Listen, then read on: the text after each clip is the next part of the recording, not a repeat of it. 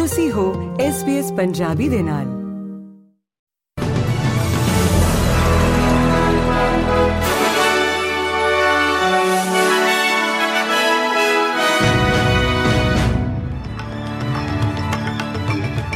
SBS ਦੇ news room ਦੇ ਵਿੱਚ ਤੁਹਾਡਾ ਸਵਾਗਤ ਹੈ ਤੇ ਅੱਜ ਦੀਆਂ ਕੁਝ ਚੋਣਵੀਆਂ ਖਬਰਾਂ ਇਸ ਪ੍ਰਕਾਰ ਨੇ। ਵੈਸਟਰਨ ਆਸਟ੍ਰੇਲੀਅਨ ਕਸਬੇ ਬਰੂਮ ਦੀ ਬੀਗਲ ਖਾੜੀ ਦੇ ਵਿੱਚ ਪਾਕਿਸਤਾਨ ਅਤੇ ਬੰਗਲਾਦੇਸ਼ ਦੇ ਕਰੀਬ 40 ਲੋਕਾਂ ਦੇ ਇੱਕ ਸਮੂਹ ਦੀ ਸ਼ਨਾਖਤ ਹੋਣ ਮਗਰੋਂ ਆਸਟ੍ਰੇਲੀਆ ਵਿੱਚ ਪਨਾਹ ਮੰਗਣ ਵਾਲੇ ਇੱਕ ਵੱਡਾ ਸਿਆਸੀ ਮੁੱਦਾ ਬਣ ਗਏ ਨੇ। ਫੈਡਰਲ ਵਿਰੋਧੀ ਧਿਰ ਦੇ ਨੇਤਾ ਪੀਟਰ ਡਟਨ ਨੇ ਸਵਾਲ ਚੁੱਕਦਿਆਂ ਕਿਹਾ ਕਿ ਫੈਡਰਲ ਸਰਕਾਰ ਨੇ ਕਿਸ਼ਤੀ ਰਾਹੀਂ ਆਸਟ੍ਰੇਲੀਆ ਪਹੁੰਚ ਕੇ ਪਨਾਹ ਮੰਗਣ ਵਾਲਿਆਂ ਨੂੰ ਰੋਕਣ ਦੇ ਯਤਨ ਘਟਾ ਦਿੱਤੇ ਹਨ। ਸ਼੍ਰੀ ਡਟਨ ਨੇ ਇਹ ਵੀ ਆਖਿਆ ਕਿ ਪ੍ਰਧਾਨ ਮੰਤਰੀ ਐਂਥਨੀ ਐਲਬਨੀਜ਼ੀ ਇਸ ਮਾਮਲੇ ਬਾਰੇ ਸੱਚ ਨਹੀਂ ਬੋਲ ਰਹੇ। ਦੂਜੇ ਪਾਸੇ ਰੱਖਿਆ ਵਿਭਾਗ ਦੇ ਇੱਕ ਅਧਿਕਾਰੀ ਦਾ ਕਹਿਣਾ ਹੈ ਕਿ ਮੌਜੂਦਾ ਸਰਕਾਰ ਵੱਲੋਂ ਇਹ ਆਪਰੇਸ਼ਨ ਉਸੇ ਤਰ੍ਹਾਂ ਜਾਰੀ ਹੈ, ਜਿਵੇਂ ਕਿ ਇਸ ਨੇ ਪਿਛਲੀ ਸਰਕਾਰ ਦੇ ਅਧੀਨ ਕੰਮ ਕੀਤਾ ਸੀ। ਆਸਟ੍ਰੇਲੀਅਨ ਮਨੁੱਖੀ ਅਧਿਕਾਰ ਕਮਿਸ਼ਨ ਨੇ ਇਹ ਚਿੰਤਾ ਜ਼ਾਹਰ ਕੀਤੀ ਹੈ ਕਿ ਦੋਸ਼ੀ ਅਤਵਾਦੀਆਂ ਦੀ ਆਸਟ੍ਰੇਲੀਅਨ ਨਾਗਰਿਕਤਾ ਖੋਹ ਲਏ ਜਾਣ ਨਾਲ ਆਸਟ੍ਰੇਲੀਆ ਹੋਰ ਵੀ ਸੁਰੱਖਿਅਤ ਨਹੀਂ ਹੈ। ਕਮਿਸ਼ਨ ਦੇ ਪ੍ਰਧਾਨ ਰੋਜ਼ਾਲਿਨ ਕਰੋਚਰ ਨੇ ਫੈਡਰਲ ਪਾਰਲੀਮੈਂਟਰੀ ਇਨਕੁਆਇਰੀ ਦੇ ਵਿੱਚ ਦੱਸਿਆ ਹੈ ਕਿ ਮੌਜੂਦਾ ਸਮੇਂ ਵਿੱਚ ਲੋਕਾਂ ਦੀ ਨਾਗਰਿਕਤਾ ਖੋਣਾ ਸਿਰਫ ਇੱਕ ਸੰਕੇਤਕ ਮਕਸਦ ਦੀ ਪੂਰਤੀ ਕਰ ਰਿਹਾ ਹੈ। ਫੈਡਰਲ ਪਾਰਲੀਮੈਂਟ ਨੇ ਇਸ ਸੰਬੰਧੀ ਪਿਛਲੇ ਦਸੰਬਰ ਦੇ ਵਿੱਚ ਕਾਨੂੰਨ ਪਾਸ ਕੀਤਾ ਸੀ। ਸ਼੍ਰੀਮਤੀ ਕਰੋਚਰ ਦਾ ਕਹਿਣਾ ਹੈ ਕਿ ਇਹਨਾਂ ਕਾਨੂੰਨਾਂ ਦੇ ਤਹਿਤ ਲੋਕਾਂ ਦੀ ਨਾਗਰਿਕਤਾ ਖੋਣ ਦਾ ਦਾਇਰਾ ਇਸ ਸਮੇਂ ਬਹੁਤ ਘੱਟ ਹੈ। ਇੰਡੀਪੈਂਡੈਂਟ ਸੀਨੇਟਰ ਜੈਕੀ ਲੈਂਬੀ ਨੇ ਆਖਿਆ ਕਿ ਉਸ ਨੂੰ ਇਸ ਗੱਲ ਦੀ ਹੈਰਾਨੀ ਨਹੀਂ ਹੈ ਕਿ ਆਸਟ੍ਰੇਲੀਅਨ ਲੋਕ ਜ਼ਿੰਦਗੀ ਜੀਣ ਦੀਆਂ ਲਾਗਤਾਂ ਦੇ ਦਬਾਅ ਨੂੰ ਧਿਆਨ ਵਿੱਚ ਰੱਖਦੇ ਹੋਏ ਟੈਕਸ ਕਟੌਤੀ ਵਿੱਚ ਬਦਲਾਅ ਦੀ ਹਾਮੀ ਭਰ ਰਹੇ ਹਨ। ਤਾਜ਼ਾ ਆਸਟ੍ਰੇਲੀਅਨ ਵਿੱਤੀ ਸਮੀਖਿਆ ਇਹ ਦਰਸਾਉਂਦੀ ਹੈ ਕਿ ਆਸਟ੍ਰੇਲੀਅਨ ਲੋਕ ਵਿਆਪਕ ਤੌਰ ਤੇ ਐਲਬਨੀਜ਼ੀ ਸਰਕਾਰ ਦੀਆਂ ਸਟੇਜ 3 ਟੈਕਸ ਕਟੌਤੀਆਂ ਲਈ ਨਵੀਆਂ ਤਬਦੀਲੀਆਂ ਦਾ ਸਮਰਥਨ ਕਰਦੇ ਹਨ। ਸੋਧੀਆਂ ਹੋਈਆਂ ਟੈਕਸ ਕਟੌਤੀਆਂ ਦੇ ਨਾਲ ਜਿੱਥੇ ਸਾਰੇ ਟੈਕਸ ਦਾਤਾ ਪੈਸੇ ਦੀ ਬਚਤ ਕਰਨਗੇ, ਉੱਥੇ ਹੀ 84% ਲੋਕਾਂ ਨੂੰ ਗੱਠਜੋੜ ਦੀ ਅਸਲ ਯੋਜਨਾ ਦੇ ਤਹਿਤ ਹੋਣ ਵਾਲੇ ਲਾਭ ਨਾਲੋਂ ਵੱਧ ਫਾਇਦਾ ਹੋਵੇਗਾ।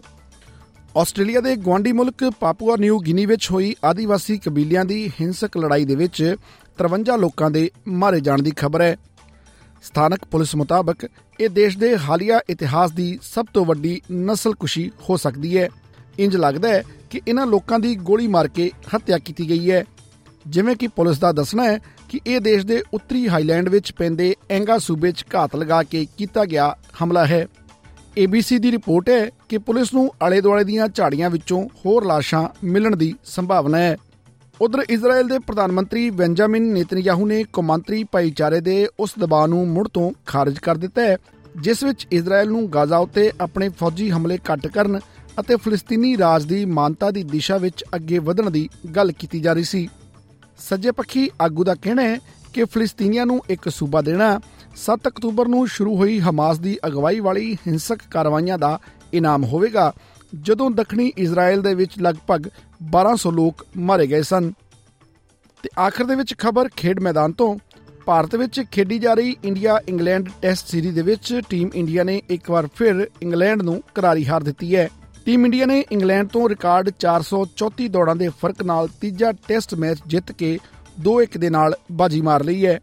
ਰਾਜਕੋਟ ਵਿੱਚ ਖੇਡੇ ਜਾ ਰਹੇ ਇਸ ਮੈਚ ਦੌਰਾਨ ਇੰਡੀਆ ਦੇ ਵੱਲੋਂ ਇੰਗਲੈਂਡ ਸਾਹਮਣੇ 557 ਦੌੜਾਂ ਦਾ ਟੀਚਾ ਰੱਖਿਆ ਗਿਆ ਸੀ, ਪਰ ਇੰਗਲੈਂਡ ਦੀ ਟੀਮ ਸਿਰਫ 122 ਦੌੜਾਂ ਹੀ ਬਣਾ ਸਕੀ। ਯਾਦ ਰਹੇ ਕਿ ਦੌੜਾਂ ਦੇ ਹਿਸਾਬ ਨਾਲ ਟੀਮ ਇੰਡੀਆ ਦੀ ਇਹ ਸਭ ਤੋਂ ਵੱਡੀ ਜਿੱਤ ਰਹੀ ਹੈ। ਟੀਮ ਇੰਡੀਆ ਇਸ ਤੋਂ ਪਹਿਲਾਂ ਸਾਲ 2021 ਦੇ ਵਿੱਚ ਨਿਊਜ਼ੀਲੈਂਡ ਨੂੰ 372 ਦੌੜਾਂ ਦੇ ਨਾਲ ਅਤੇ ਇੰਗਲੈਂਡ ਨੂੰ 317 ਦੌੜਾਂ ਦੇ ਨਾਲ ਹਰਾ ਚੁੱਕੀ ਹੈ। ਇਸ ਸੀਰੀਜ਼ ਦਾ ਅਗਲਾ ਮੈਚ ਹੁਣ 23 ਫਰਵਰੀ ਤੋਂ ਰਾਂਚੀ ਵਿੱਚ ਸ਼ੁਰੂ ਹੋਵੇਗਾ। ਇਹ ਸਨ ਅੱਜ ਦੀਆਂ ਕੁਝ ਚੋਣਵੀਆਂ ਖਬਰਾਂ। SBS ਪੰਜਾਬੀ ਤੋਂ ਮੈਂ ਹਾਂ ਪਤਰਸ ਮਸੀ।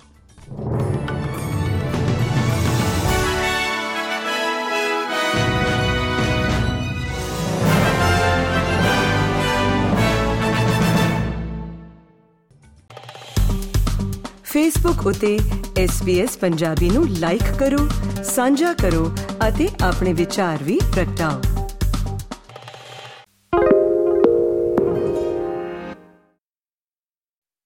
Why do people want to be at work? To feel heard, appreciated, part of something, and to know there's a career path for everyone.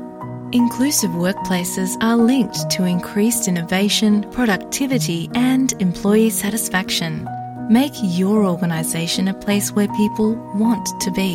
For inclusion and diversity training, visit inclusion-program.com.au.